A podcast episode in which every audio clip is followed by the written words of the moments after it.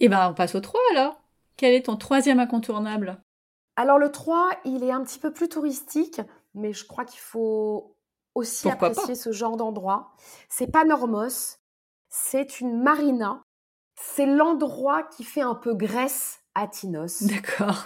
et qui fait un petit peu carte postale et pas trop brute et qui est au nord sur la côte ouest et qui abrite une marina, un petit village avec quelques tavernes, dont une est formidable, dont je vais vous révéler le nom, qui s'appelle la Marina. Mhm. Oh bah, Sans pas aller très loin.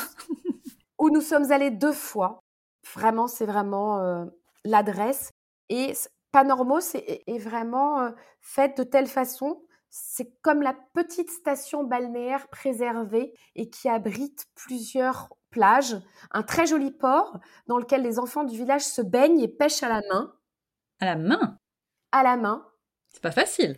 C'est fou. Moi, je les ai trouvés d'une dextérité euh, extraordinaire et où il y a trois, quatre plages, toutes très différentes. Alors évidemment, la plage du village, où il y a, euh, comme on dit, les anciens qui viennent avec leur traditionnel siège et leurs petits-enfants parce que c'est facile d'accès. Euh, il y a la plage de Rochari, qui est un petit middle pour les jeunes et les ados qui font du windsurf et qui ont un beach bar et, où il y a un peu de musique mais qui reste nature.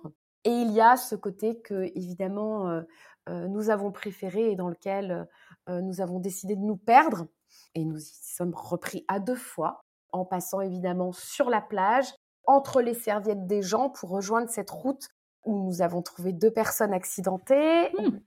et où on a fini par euh, trouver cette vieille bergerie euh, tout au bout d'une route. Et ensuite, on part à pied et on trouve une plage formidable de pins parasols. Et puis, si on continue et qu'on passe une petite chapelle par les rochers, et qu'on n'est pas trop feignant. Et là, on trouve des criques formidables, complètement protégées du vent, qui font faire toute la, la de Panormos encerclée, et donc où il n'y a ni vent ni vague, et qui sont propices au snorkeling pour les petits et pour les grands. Euh, donc ça fait une journée de repos et de détente dans un endroit formidable où il n'y a pas de vagues et où personne euh, a ses jumelles pour surveiller les uns les autres. Bah, c'est bien, c'est des endroits en tout cas très différents. C'est très différent. Très différent, c'est très beau. Et Tino, c'est quand même une des, îles, l'île la plus pieuse, c'est une île orthodoxe. Donc on a beaucoup, beaucoup, beaucoup, en se promenant à pied de, de chapelles, d'églises, qui ne sont pas toutes ouvertes, parce qu'on a découvert que c'était, indépendamment d'un lieu de culte, qu'elle faisait office de sanctuaire. Donc elles sont ouvertes que sur euh, demande et c'est assez compliqué. On en a visité une, mais, mais, mais, mais très peu.